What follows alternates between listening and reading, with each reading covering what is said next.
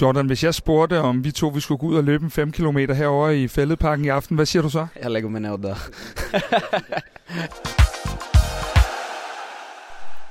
og med en fuldstændig færdig Jordan Larsen åbner vi ugens første morgenbriefing her tirsdag den 23. maj. Velkommen til.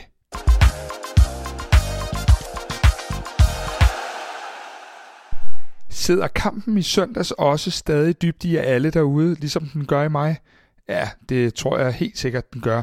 Jeg fik lidt flere ord fra en af kampens helt store profiler, nemlig Jordan Larson. Hør ham sætte flere ord på alle de følelser, der gik igennem ham lige efter kampen. Jordan Larson, det er jo fuldstændig vanvittigt det her. Prøv lige at sætte nogle ord på det.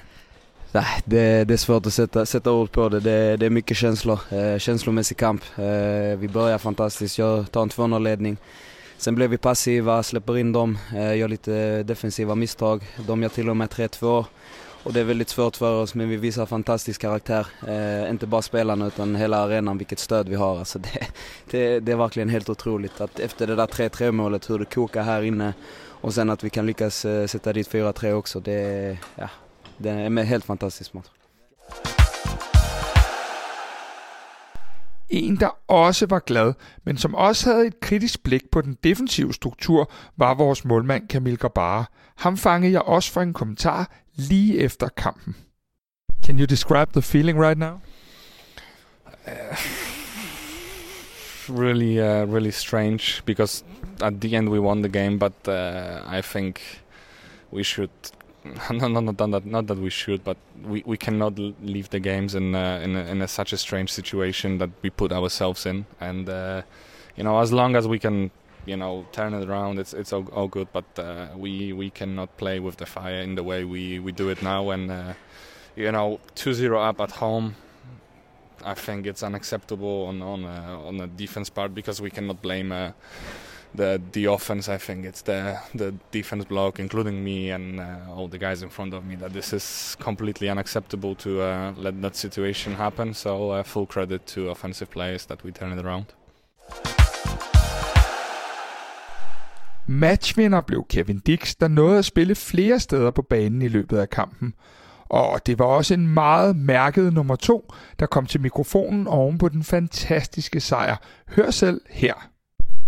Kevin Dix, describe the feeling with the goal and the win and everything.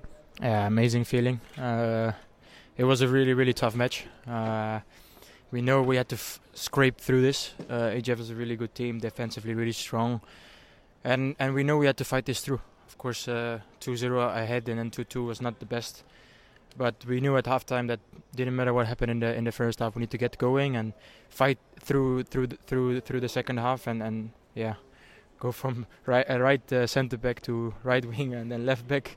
It's been a roller coaster today, but yeah, a nice roller coaster, I would say. And the goal? Yeah, Nis told me many times that I have to get in the box. Not always worked because uh, it was a long run sometimes, but I think I was right there at the right moment.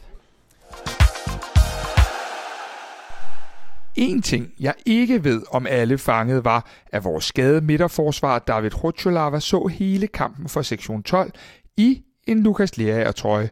David er på mange måder symbolet på den holdånd, der hersker på tieren, og som vi også har set en del eksempler på ved f.eks. fejringer af mål og mere.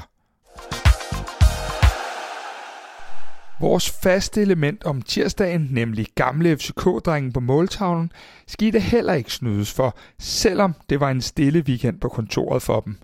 Rasmus Højlund kom på tavlen for Atalanta, da han nettede til 3-1 imod Hellas Verona.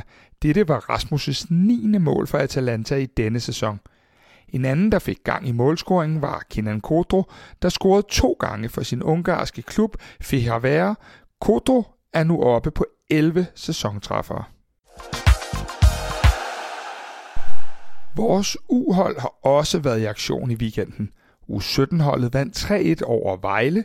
Det var på hjemmebane og indtager tredjepladsen i en tæt strid, hvor fem hold skiller sig ud i U17-ligaen.